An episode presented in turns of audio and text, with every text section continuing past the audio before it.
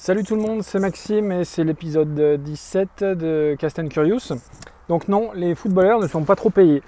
Alors derrière ce titre un peu, euh, un peu volontairement provocateur, euh, je voulais euh, aborder ce sujet depuis pas mal de temps.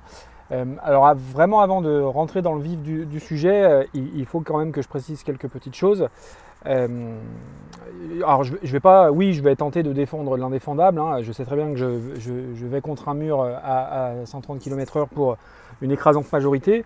Euh, un peu avant d'expliquer en détail euh, le pourquoi du comment, déjà, alors oui, je ne nie pas qu'il y a plein de travers très graves dans le foot. Hein. le racisme, la violence dans les stades, l'homophobie, etc. Là-dessus, je ne le nie pas du tout. J'aime le foot, mais je l'aime de façon. je suis un supporter laïque. Je cautionnerai jamais que ce soit ni les insultes, ni les comportements des pseudo-supporters, euh, ni toute la violence que ça peut parfois engendrer. Moi j'aime le foot, j'aime ce sport-là dans la dimension physique, parce que bah, visuellement c'est très beau. Euh, j'aime euh, tout le côté historique, toutes les anecdotes folles par rapport au, match, un peu à l'instar de la musique, c'est-à-dire que de la même façon que j'aime la musique et j'aime les histoires autour de la musique, j'aime le foot, mais j'aime les histoires autour du foot. Alors quand je dis les histoires autour du foot, je ne parle pas du tout des, histoires extra-sportives euh, des footballeurs euh, très récents. Hein. Je parle de l'histoire dans le côté euh, dimension historique, la main de Maradona en 86, les trois coupes du monde de Pelé, voilà les, histoires que raconte, que raconte la légende et tout, tout, ce qui a trait autour de ça.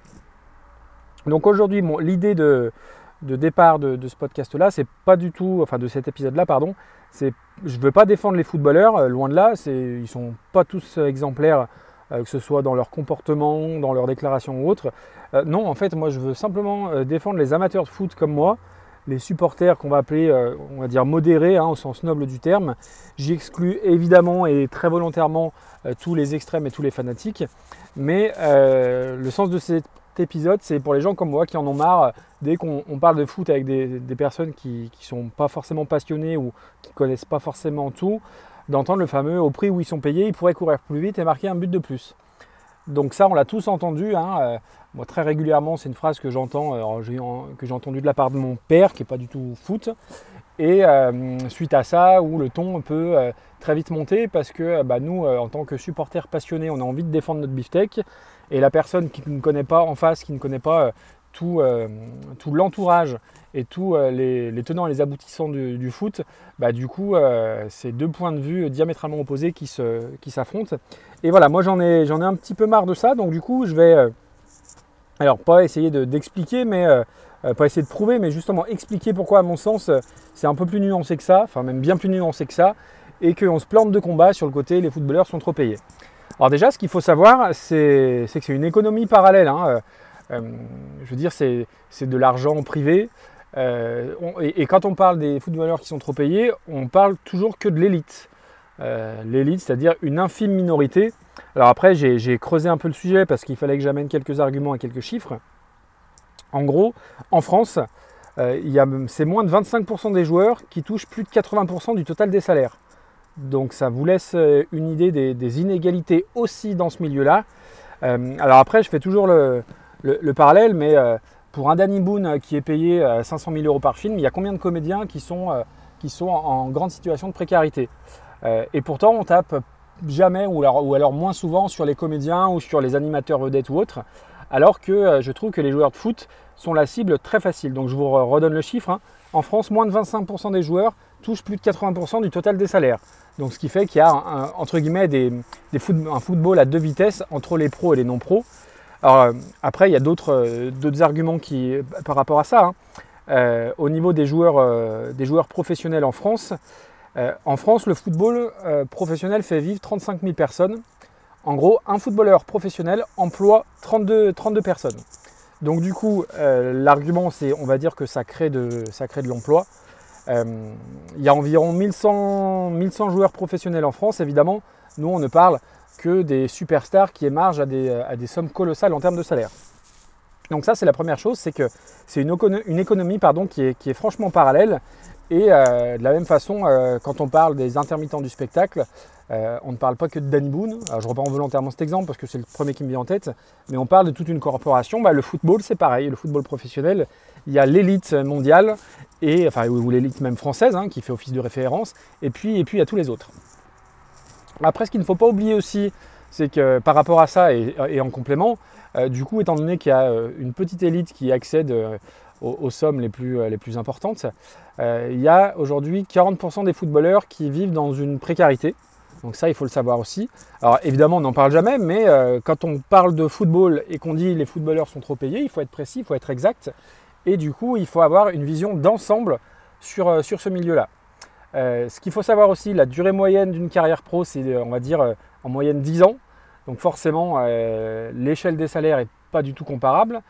Euh, la grosse majorité n'ont pas fait d'études. Euh, il y a une reconversion qui est très difficile. Alors après, il faut sortir du microcosme. Entraîneur au chômage, puis devient consultant chez Canal+, puis ensuite chez Beansport ou autre. Mais ça, encore une fois, c'est une infinie minorité. Alors tous ces chiffres-là hein, sortent d'articles que j'ai trouvés sur le net, notamment de la part de Pierre Rondeau, qui est un économiste, et euh, qui précise tous ces, euh, ces aspects-là et tous ces chiffres-là. Euh, voilà, donc il y a le côté économie parallèle et le fait que c'est de l'argent privé. Hein. Donc c'est évidemment incomparable avec un salarié lambda, mais voilà, on, a tendance à souvent taper sur, taper sur les footballeurs. Je trouve que c'est la cible un petit, peu, facile. Après, le deuxième élément, je trouve, qu'il faut prendre en compte, c'est que l'achat d'un joueur par un club, quand on, parle, quand on entend parler de transfert, hein, là on est en période de, mercato donc ça fait beaucoup de bruit, par rapport à ça, il faut toujours mettre ça en rapport avec euh, ce que le joueur va rapporter au club. Euh, je prends un exemple tout bête, euh, quand Cristiano Ronaldo, qui est l'un des deux meilleurs joueurs du monde, hein, est transféré de Manchester United au Real Madrid, le transfert c'est 96 millions d'euros. Donc en gros, le Real Madrid a payé à Manchester United 96 millions d'euros. alors déjà, ça, c'est des, sommes qui sont, privées, hein. je veux dire, c'est de l'argent privé. Euh, simplement, par rapport aux revenus d'un transfert et par rapport à ce qu'un joueur peut rapporter, ce transfert-là, il a été récupéré, il a été rentabilisé en 18 mois, que ce soit par la vente des maillots ou par le droit à l'image. Et ça, alors ça c'est un article que j'ai lu dans l'Express. Donc du coup, 96 millions d'euros, ce qui est évidemment euh, pharaonique, colossal, euh, et euh, appelez ça comme vous voulez. Mais en 18 mois, le transfert a été rentabilisé. Donc après, c'est la même chose avec des Neymar ou des Mbappé concernant le, PSG.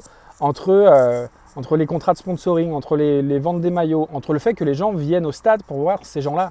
Ils viennent pour voir des buteurs, ils viennent pour voir des artistes, ils viennent pas pour voir des défenseurs centraux euh, ou des gardiens de but. Donc du coup, euh, il ne faut pas se choquer de ça dans le sens où ces, gens-là vont rapporter autant.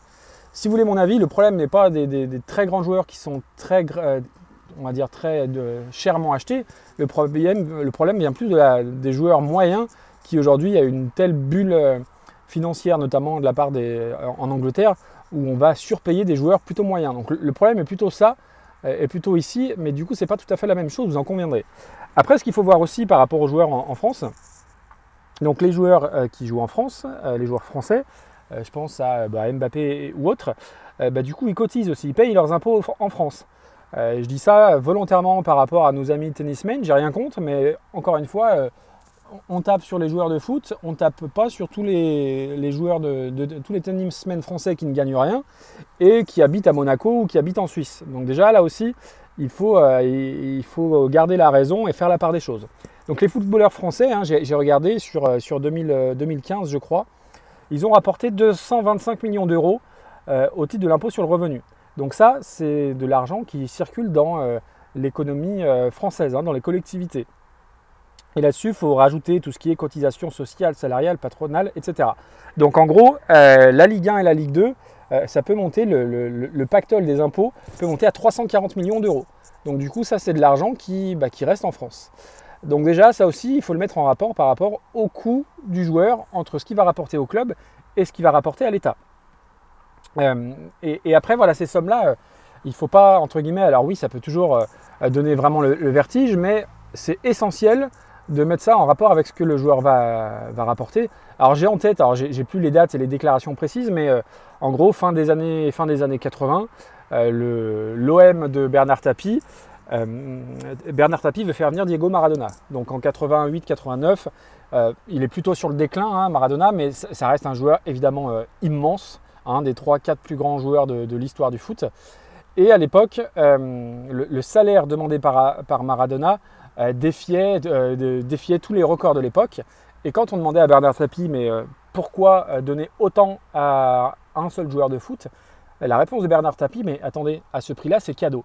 C'est cadeau dans le sens où les gens, clairement, allaient venir au stade pour voir Maradona, allaient acheter des maillots pour voir Maradona, et qu'à l'image de ce que j'évoquais tout à l'heure pour Cristiano Ronaldo, son transfert aura été euh, rentabilisé en, très très très peu de temps. Vous vous rendez compte l'image d'un club et d'un championnat quand on a une star comme Diego Maradona qui est sur le point de s'engager avec l'OM. Bon, pour le coup, ça s'est pas fait, mais euh, c'est voilà, je trouve que c'est euh, alors même si euh, évidemment l'idée n'est pas de de laver Bernard Tapie de toutes les conneries qu'il a pu faire, mais pour le coup, c'est quelqu'un qui connaissait le foot et par rapport à ça, je trouve sa, phrase très qui peut être très choquante, mais très juste, c'est-à-dire même à ce prix-là, c'est cadeau. Voilà.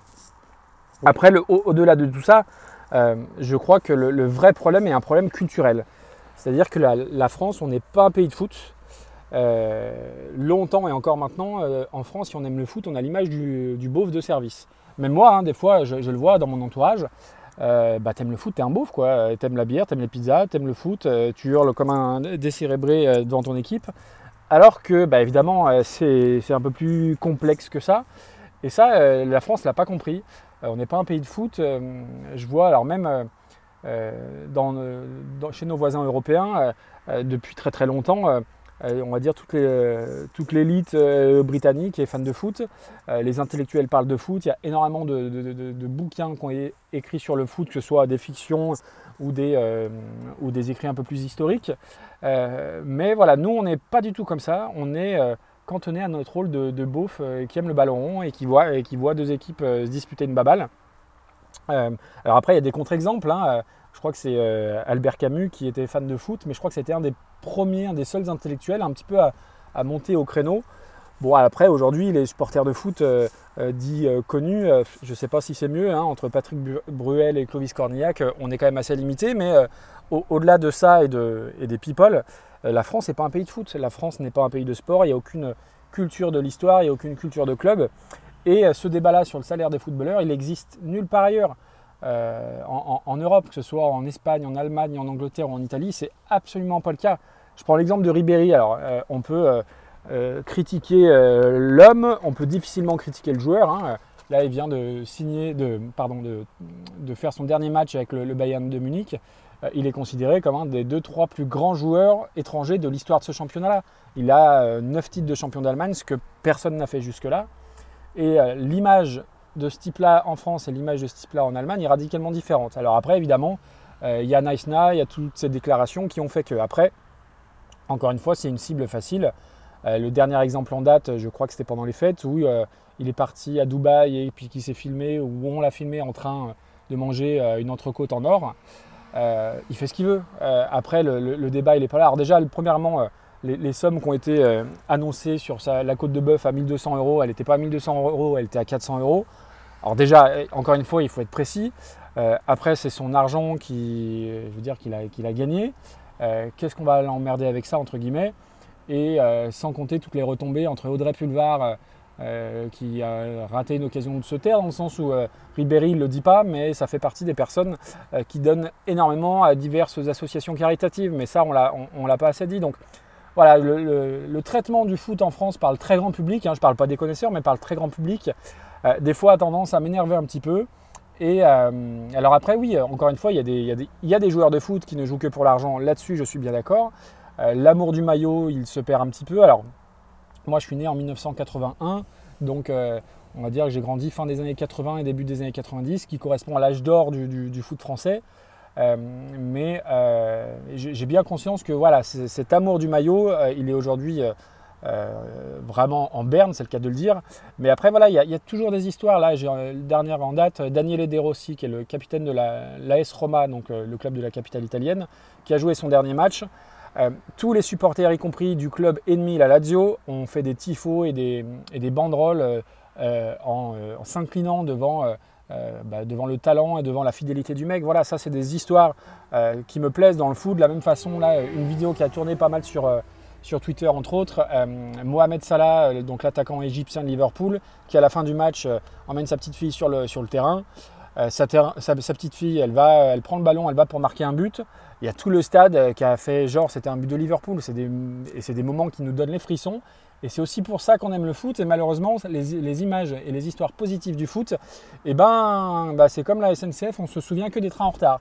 Donc voilà, c'était un petit, euh, alors pas un coup de gueule parce que euh, je reste mesuré, mais euh, ça, m'énerve de temps en temps quand je dis que j'aime le foot et qu'on me dit ah bah, de toute façon ils sont trop payés. en fait, je pense que la, clé et, la note finale de ça, c'est si on ne connaît pas, si on ne sait pas de quoi on parle, je pense qu'il vaut mieux pas en parler. De la même façon que moi je suis ultra, euh, ultra pas au courant de plein plein de choses, je sais pas, sur, l'économie, la politique ou autre.